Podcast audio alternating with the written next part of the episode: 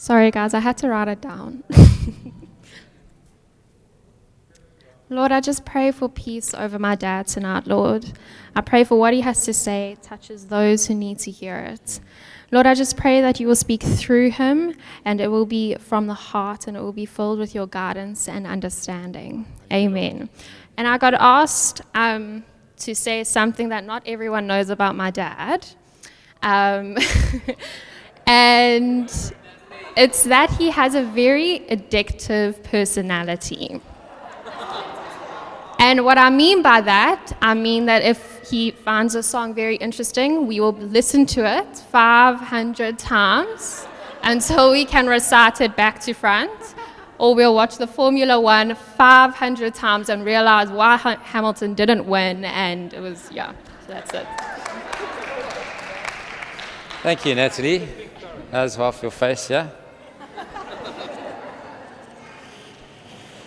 Great to see you guys, and uh, so looking forward to eating together tonight as we continue our Feast Sunday. We had an incredible time this morning, just a beautiful time of worship, and God really just, it was just so beautiful to see so many people. It was just wonderful, and uh, really, really excited to continue to partner with God in what He wants to do tonight. So, um,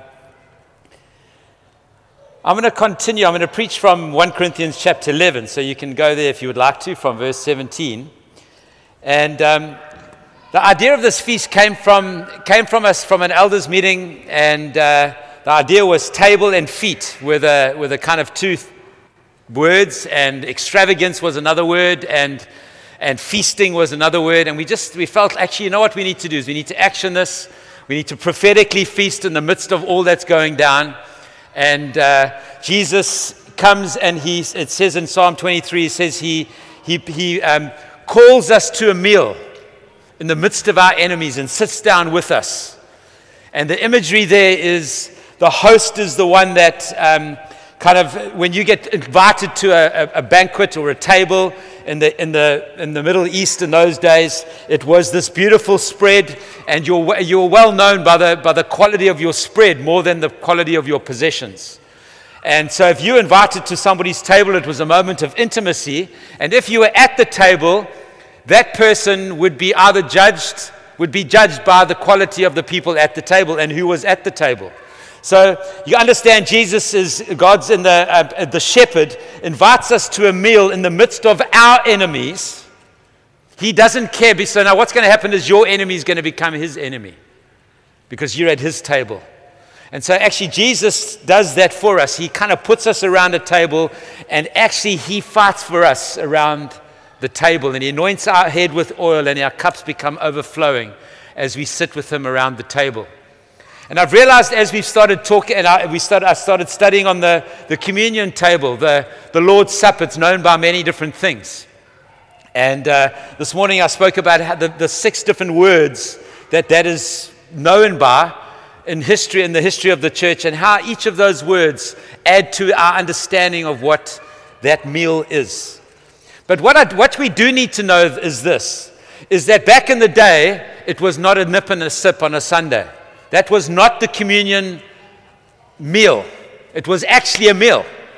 And when we're going to read now in 1 Corinthians 11, and when Paul talks in 1 Corinthians 11 about what Jesus did, we've got, to, we've got to do what Jesus did and told us to do, he goes back to the Last Supper. And the Last Supper actually was the model, and Jesus gave that model to his, his disciples. When you break this bread and when you drink this, remember me. And that day, that Last Supper was on Passover. So that goes back to their deliverance from Egypt.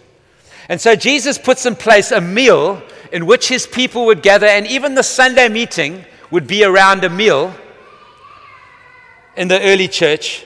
And so Jesus puts in place this meal, this fellowship of difference, differ, diff, not difference, difference with the TS where people would come together, different people from different backgrounds would come together and remember him. And this was this meal that Jesus wanted to put in place, and he wanted that to be the thing that actually carried the church through. It's amazing the, the power of the table. Heather spoke about the table last Sunday morning. And uh, when we come together around a meal with Jesus there, the power of that moment as we acknowledge Him, and He is there by the Spirit. And uh, it becomes this incredible moment that I want to look at 1 Corinthians 11 and so that we can kind of go into it a little bit more. And then we're going to have that meal, but we're not going to have a nip and a sip. We're going to have some lamb rolls. And we're going to have some juice together and we're going to feast together. And that's the idea. In the midst of this, we're going to sit at the table with each other and we're going to allow Jesus to minister to us and we're going to allow each other to minister to us around a meal. And I really want to encourage you, friends, that we're meant to be doing this in our homes. We really do. We need to be having meals. We need to be inviting people. It's the most evangelistic moment you can have in your home. You have the meal and you talk about Jesus and you do it in a very non religious way, and the power of God is there. It's incredible how we will take things and make them ritualistic, mystical, and even magical, which is what the meal started to become over the history of the church. And uh, it's, it's quite, anyway, let's get to 1 Corinthians 11. We'll get to some of those things. This is what it says In the following directives, I have no praise for you. This is Paul now writing to the Corinthian church. This is a, this is a strong line that he's saying. For your meetings do more harm than good. That is a, that's a radical thing. You're coming together. It's better that you don't. In the first place, I hear that when you come together as a church, there are divisions among you, and, so, and to some extent, I believe it. Now, doubt there have to be differences among you to show which of you have God's approval. He's being sarcastic. You're saying you're creating these divisions, and of course, you're trying to get approval by your divisions. But actually, in Christ at the table, there aren't divisions. There aren't, there aren't these things. In Christ, we are one around the table. He carries on When you come together, it is not the Lord's supper you eat. For as you eat, each of you goes ahead without waiting for anybody else. One remains hungry, the other one gets drunk. Don't you have homes to eat and to eat and drink in?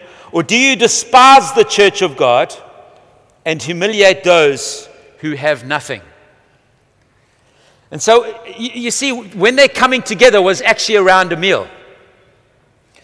And in those days, poor people worked seven days a week. Rich people managed to get a Sunday off.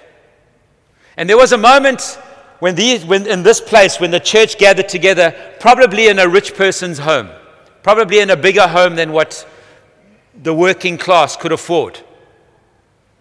And they started eating before the people finished work. Numbers of commentators talk about this reality of, of, this, of the poor were kind of disregarded there. In fact, and remember, it was such a meal and it was such a celebration and it was such a moment that there was lots of alcohol flowing and there was lots of food. They were getting drunk and they were gorging themselves. So this was, this was meant to be a great celebration, a great meal together.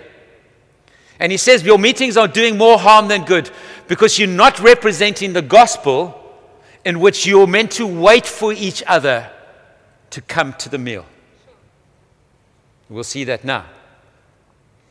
He says, you, Are you despising the church of God?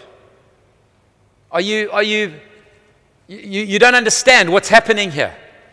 You, you, you, you're missing the covenantal responsibility you have under God, the covenantal reality that you have under God. You're missing it. You're not seeing your brothers and sisters. You're going ahead, you're rushing ahead because you can not worrying about where they are.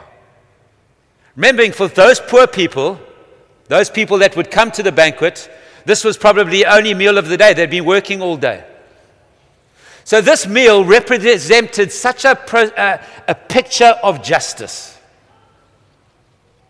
It represented the people of God coming together around a table.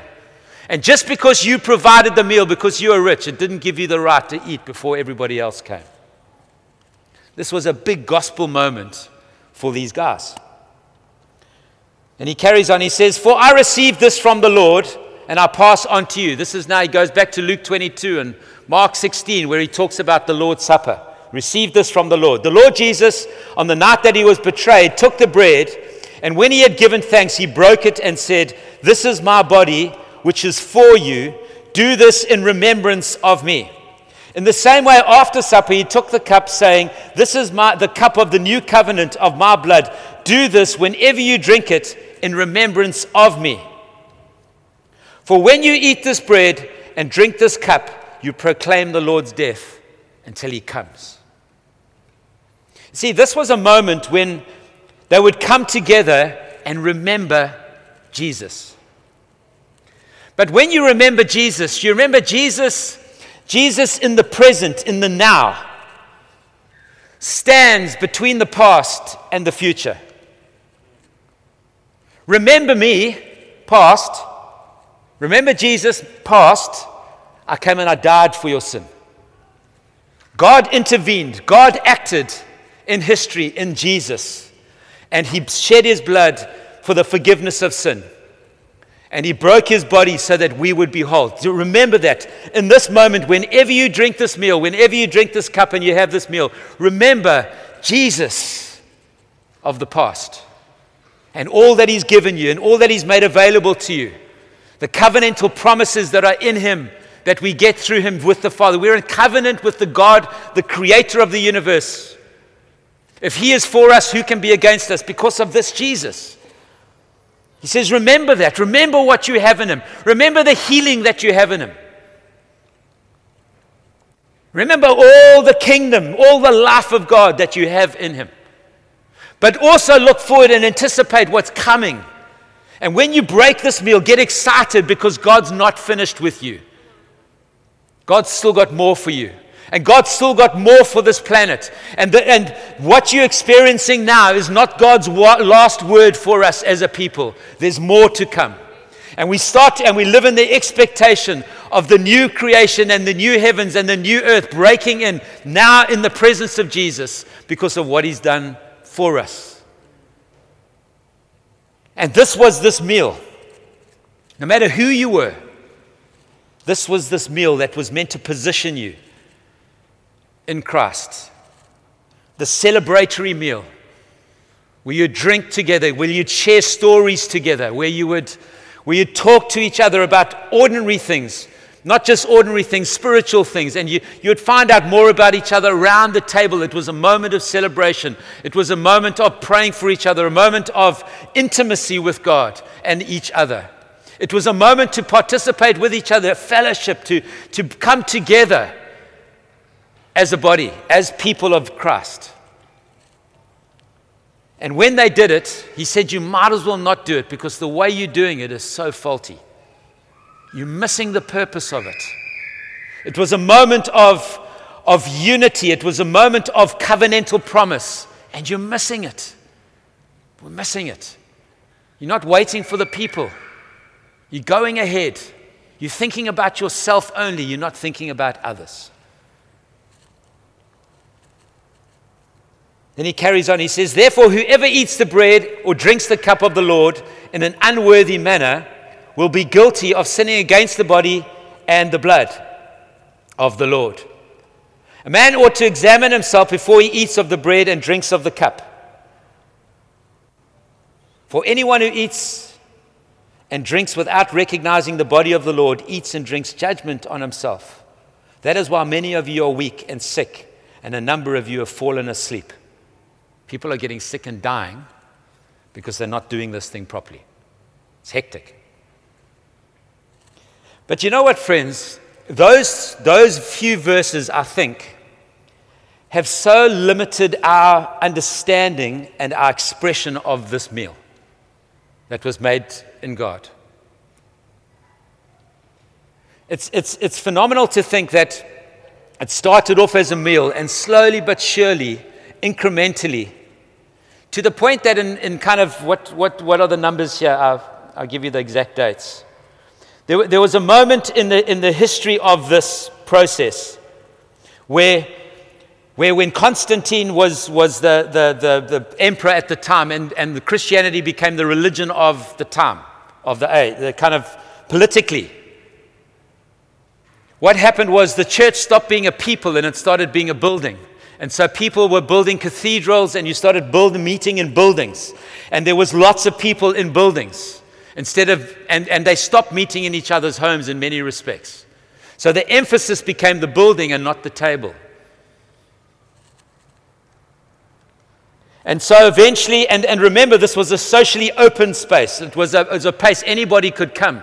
And so all sorts of stuff started to go on, and things, faulty people do faulty things.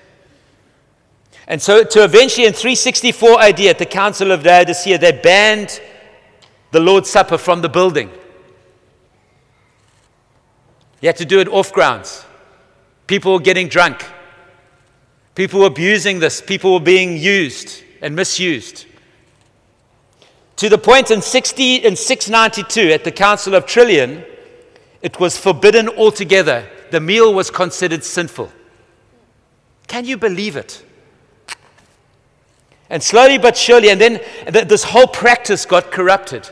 And then the reformers came and they corrected the theology. And then there was also there was those pastoral and practice kind of issues. But then there was also theological issues because the church there was this big debate: was the, the bread and the wine the, the actual body of Jesus and the actual blood of Jesus? And you couldn't waste any. And if you had a cup, you had to finish it because you can't spill the blood of Jesus on the floor. You can't waste the blood of Jesus or the body of Jesus. And there was this massive divide between Catholic and Protestants. The very thing that was meant to bring people together divided people as they messed this thing up and got this thing confused.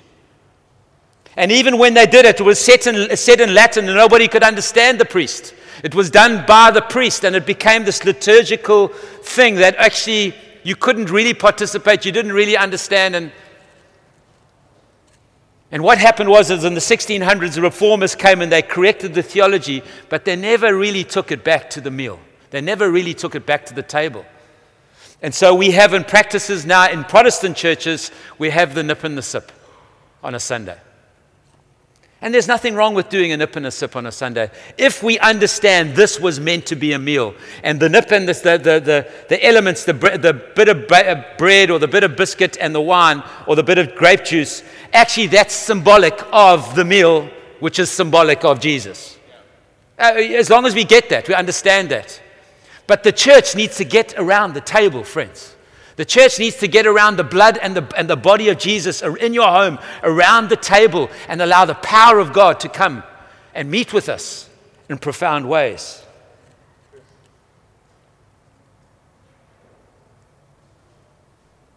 And those few verses there,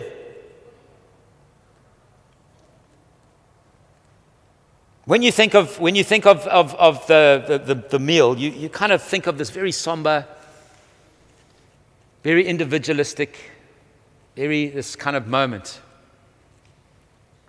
And then we, and we, and we, we kind of miss the, the, the point of this, which was the celebratory meal. But the, these verses here are quite key in understanding that. So, I mean, I remember growing up as somebody that was taking communion. And it says here, it says, Whoever eats the bread and drinks the cup of the Lord in an unworthy manner will be guilty of sinning against the body and the blood of the Lord. And I was like, flip, Lord, have I had any sins? What have I done today? Have I, whatever, am I worthy? What's happening? Is what's going on here, Lord?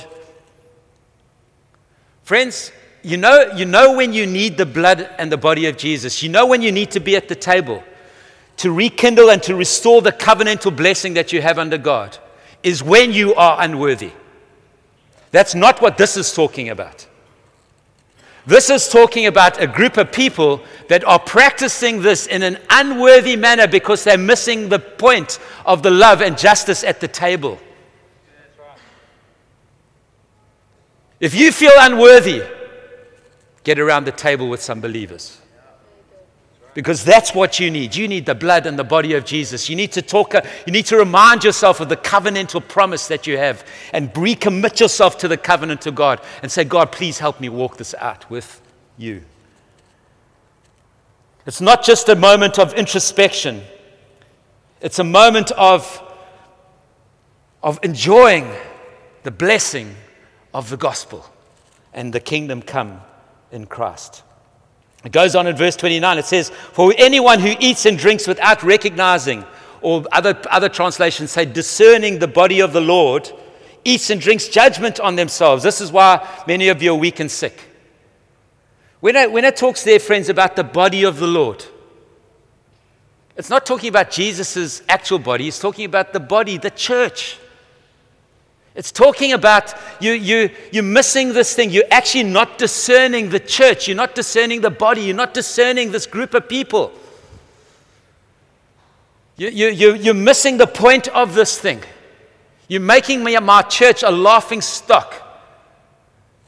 That's why he goes on to say, and that's why you can understand what he's saying. He goes on to say in verse 33 So then, brothers, when you come together, eat to eat, wait for each other.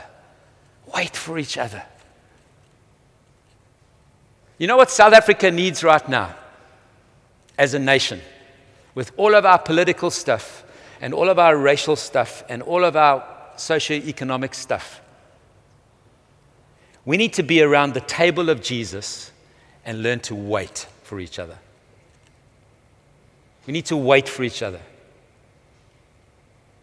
patient with each other and allow the body of Jesus to do his work in our lives, personally, corporately, around the table, and in our nation. Because that body of Jesus, that blood of Jesus, is transformational at its very core.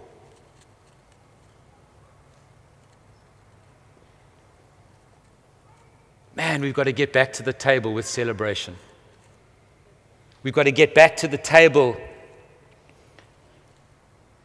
where we again start to understand the absolute it's the, the, gratitude. One of the words for the, the table is the Eucharist. The thank, thank, thank you, to say thank you, to be, that's what it means, thankfulness. It's, it's to be thankful about God, to be thankful for what we have in Him. When you break the bread, understand something had to die so that you can live. Everything. Think about this. Jesus, it, it, somebody had to sacrifice for you to have that meal. Somebody had to do work. Somebody had to plant seed. Somebody had to harvest the wheat. Somebody had to make the bread. That wheat had to die so that you could be filled, so that we could eat. It's a profound reminder of the sacrifice and the blood of Jesus and the body of Jesus that was broken for us that we could eat that we could have life, that we could, the sacrifice of Jesus is life for us, for those that believe in him. And tonight, when we eat, friends, when we eat, I pray that we would intentionally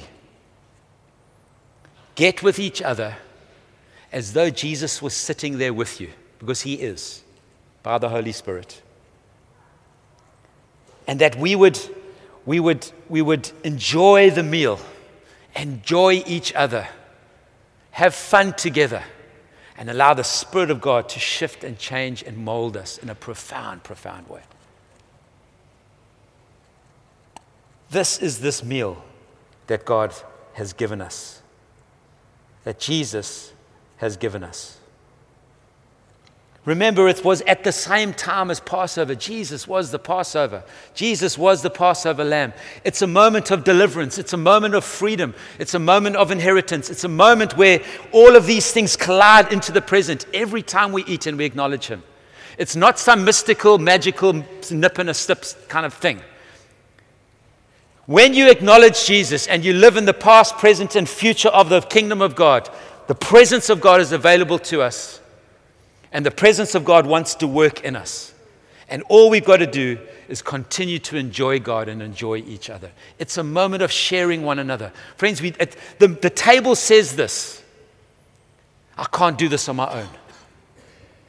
Nobody celebrates by themselves. Yes, I just got a, an A for matric. Go for a walk on the beach. No, Got an A for matric. Get all my mates together. We're going to celebrate. It's part of the life of God. It's part of the church of God. It's part of the people of God. We come together and we celebrate. And we break bread and we say, Lord, thank you for your, for your life spent for us. Thank you that my sin no longer counts against me because of your blood. Thank you that I am, you are always for me. Even when I don't feel like you're there, even when I don't think that you're there, even when I think that I've messed it up. Thank you, Lord God, that I can remind myself again, you are for me, not against me. And we reset ourselves. And God has designed it that we continue to reset ourselves all the time. Friends, that's what, that's what home groups are meant to be. Home groups are not meant to be uh, a programmed preach, worship, prayerful. It's meant to be fun. It's meant to be around the table and sharing stories and sharing testimonies and, and thanking God and reading a piece of scripture and saying, Look at this or what I saw. It's meant to be just that simple. That's the church in operation. And friends, when you invite your mates that don't yet know Jesus into that environment, they're like, Who are you people? With such love. As Heather said last week, she said, Make sure that we don't, this time we don't build higher walls, we build longer tables. Man, we've got to build longer tables as a church. I've almost want to say this where the communion table goes, where the table goes, the church goes. It's like you make that thing mystical, magical, and something individualistic that happens, and actually it becomes inward.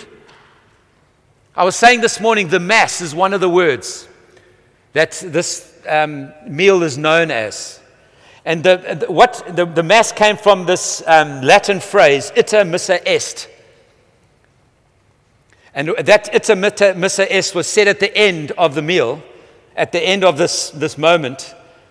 And it, that became shortened to the Mass. That's how you got the word the Mass.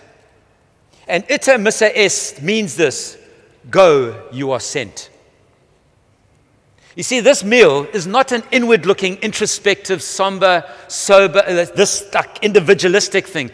This is the power and the life of God available to us as we encourage one another, as we sharpen one another, as we are sent from the table to go and be God's hands, feet, and life in the earth.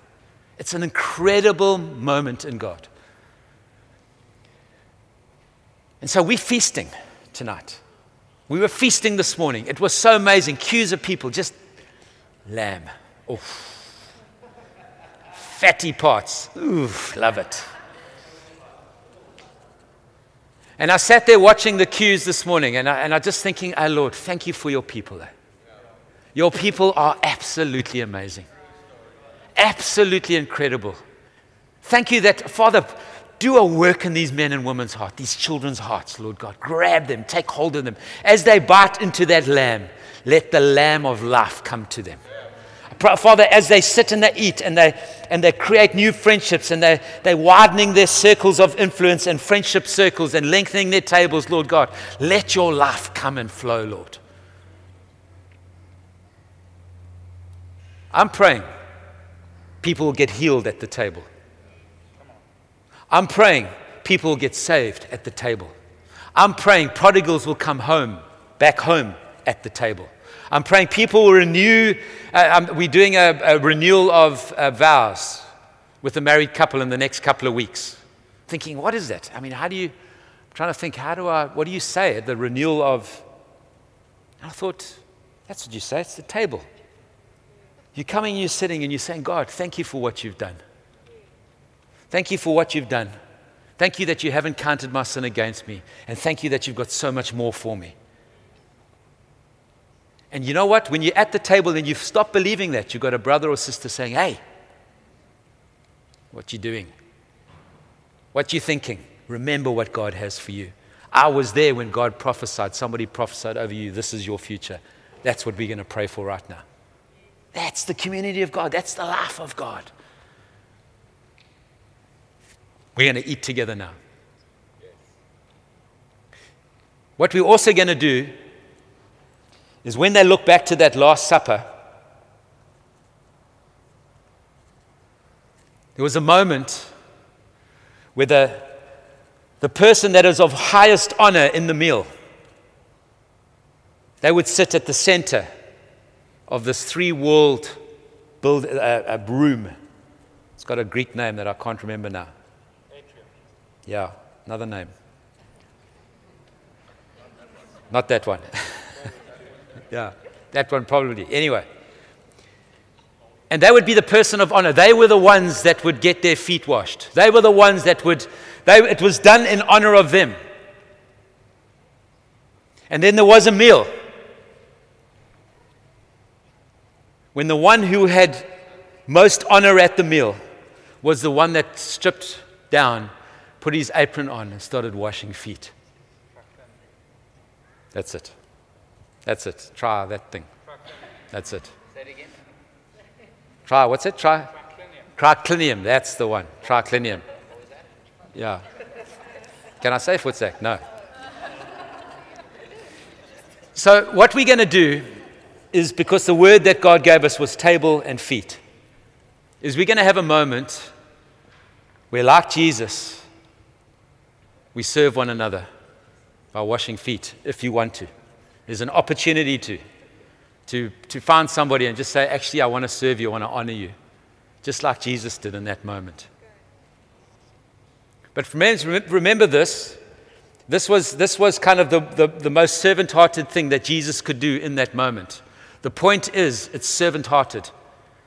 You see, when we have the meal, which is what these guys got completely wrong, it was meant to be servant hearted. It wasn't about me first, it was about others first. It was my love for one another and actually, uh, my prayer is even as we, we, we learn to serve one another. I said to the, I said to the church this morning, I, I, we want to have, we, I, am not that cool, I'm not that keen on a, I'm quite keen on a volunteer culture, but I much prefer a servant hearted culture that volunteers. Because you can drum up volunteers and we find belonging because we're serving and whatever. Actually, what happens if we just find our belonging in Him and we just like Him? We just quickly take our and we, and we wash feet. We, if we do whatever we need to do whether it's kids' ministry that needs running or a coffee machine that needs attending, whatever, we're just there and we're going to serve the people of God. Just in a moment, even on a Sunday, not, not to mention outside of these walls. So we're going to do that now. And we're going to feast, we're going to eat.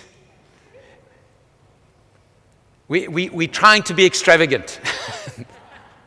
That's why we're doing lamb and stuff.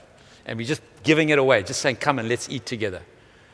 And we're praying that, um, we all, we're praying as a team that God would do something in our hearts as we do that. So I invite you to do that. Let's just stand. Nick, I don't know how you want to end this thing, bro.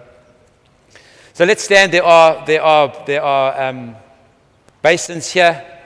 There are towels there. There's hot water somewhere as well to add to the colder water. If you want to just wash feet, if you want to, we're going to leave this place now. We're going to go and we're going to chow.